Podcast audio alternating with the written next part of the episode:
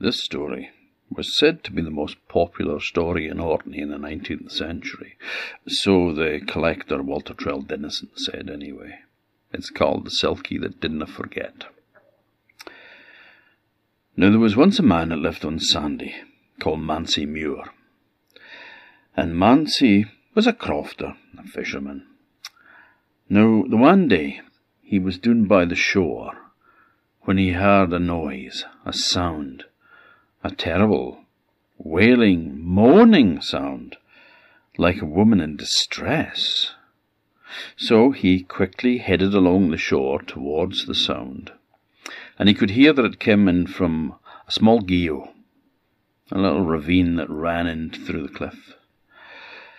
And he headed towards where all this terrible moaning and groaning sounds was coming from. And then he saw at the end of the geo there was a selkie. And this selkie was having pups. She was giving birth.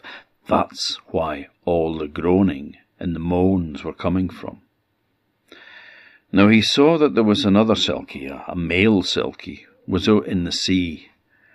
And it was it was keeping its distance. It wasn't coming into the shore. It was bobbing up and down, and it was watching Mansie to see what he was going to do, but it wouldn't come too close. Well, he watched for a while, and the Selkie had her pups. She had two pups. Very unusual. Both bonny pretty white pups. Bonny white skins. And Mansie started to think to himself, hmm, there's that last Maggie that I fancy. If I was to kill those pups and skin them and make a waistcoat out of those white pelts, oh, I would look so good. Then maybe Maggie would see me and maybe she'd talk to me and maybe would have a dance. You never know. So he decided that he was going to have those pups. And he went down to the shore towards them. Well, when the female Selkie seen him coming, she managed to get into the sea, but these pretty grey seal pups, you know, they can't go into the water until they've shed their white coat. So they were stranded on the rocks. Well, Mansie ran over to them and he picked up the two wee pups and held them close to him and he turned around to walk away. Well, the noise that that poor female Selkie made. She moaned and groaned, she splashed about in the water, she rose up, she climbed halfway up onto the rocks.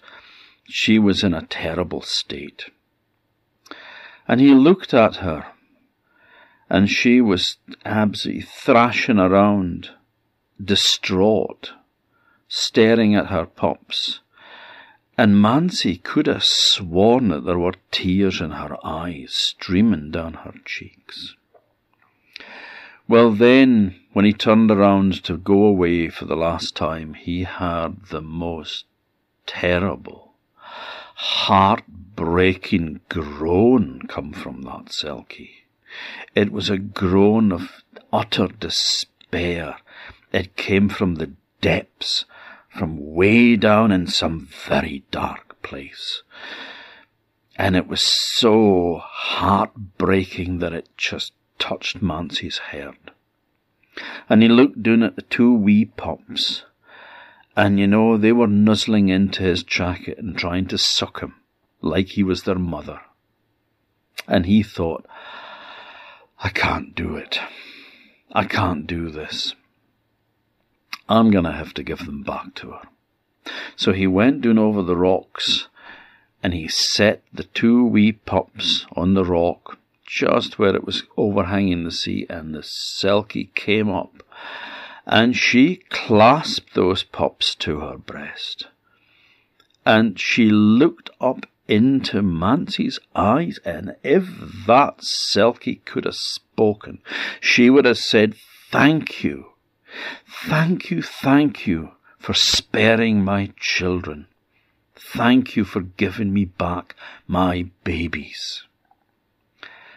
But of course she couldn't speak. but the look in her eyes said it all. There was gratitude in there. And it seemed that she was saying to him, One good turn deserves another. Maybe some day I can help you. Well, Mansie set off and he went home. And he didn't have his white silky pup waistcoat to wear to the harvest home, but when he went, well, he managed to get the courage up to go and speak to Maggie, and she spoke to him, and they danced, and then they laughed, and he walked her home. And it was the start of a love affair that lasted for the rest of their lives, as well as a really great friendship, too. The two of them were married. They had a family. The family grew up. They got married, left home. They had a family too. It left Mansie and his wife alone. Now they moved at that time from Sanday to the island of Eday. And they were living on the west side of Eday, where there wasn't too many folk living. Now there was nothing that old Mansie liked better than to go fishing, and he had a rock that he particularly favoured. This rock was out in the sea, a bit of a distance, and it was only it was only uncovered at low tide, so he could only get there at low tide. Well, he went down the one night and he started to fish. And there was nothing. He didn't get a thing, not a bite.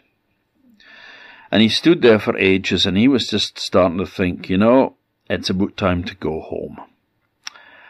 But the tide had turned. The tide had turned, and when the tide turned, the fish came in, and they started to bite. And soon Mansie was hauling them up, but as fast as he could bait a hook and throw it in the sea, there was a fish on the end of it, and he was pulling them up and putting them in his basket. He had a straw basket, a cubby with him to put the fish in. So he was filling up his basket with fish until in the end there was no room for another fish. The basket was full. So he smiled contentedly to himself. He'd had a good night's fishing, and he was happy about that. These fish he would eat, and the ones that they couldn't eat fresh, they would split them, dry them, salt them.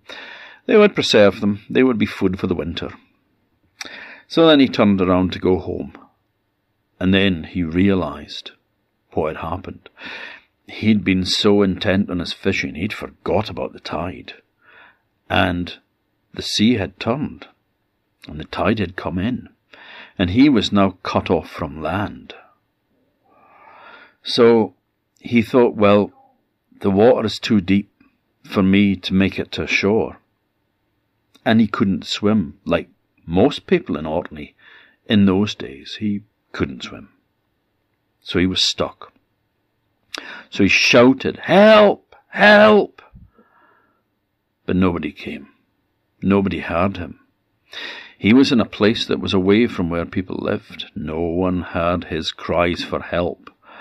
Help! Help! Help! he cried. Not a thing. Nobody came.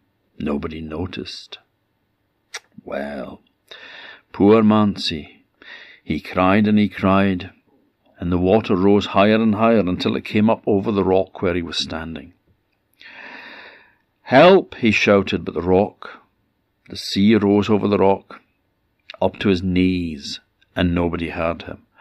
Help! Help! he shouted. The water rose up to his waist, and then up to his chest, and he was still shouting, but by now his voice was almost gone, hoarse from shouting. Help! Help! he shouted. Nobody heard. Not a thing. The water rose up to his chin, and he could feel himself being lifted off the rock by the sea. And as the little riplets of water was starting to play around his mouth, poor old Mansie thought, well, that's me had it. What a stupid thing I did. I forgot to keep an eye on the tide. So that's me gone. Suddenly, something grabbed him by the back of the neck. He had no idea what, but something grabbed him forcibly and swept him up off his feet. He was turned around and he was pushed back towards the shore. He carried on going, being pushed by some force that he didn't know what. But eventually he found his feet, finding shore under, under him. He found the rocks. The water was getting shallower. He was able to touch the bottom. And soon he was able to scramble ashore, soaking wet but alive. And he turned around to see what had happened, see who had saved him. And he saw a seal a big seal swimming away in the distance. It swam out to where the rock was, and it dived, and it came back up, and in its mouth it was holding the basket of fish. It swam into the shallows until Mansie was able to wade down through the water and grip the basket and take it ashore with his catch safe and sound. And then he looked into the eyes of the Selkie. There was an old Selkie. He could see that. A Selkie that had seen many, many winters, just like him now. But there was a look in that Selkie's eyes that he remembered. He recognized. He knew that this was the Selkie whose pups he had spared all those years ago in Sanday.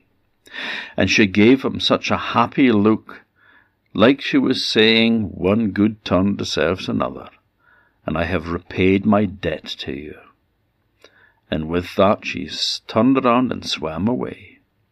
And Mansie shouted out after her, God bless the Selkie that didna forget.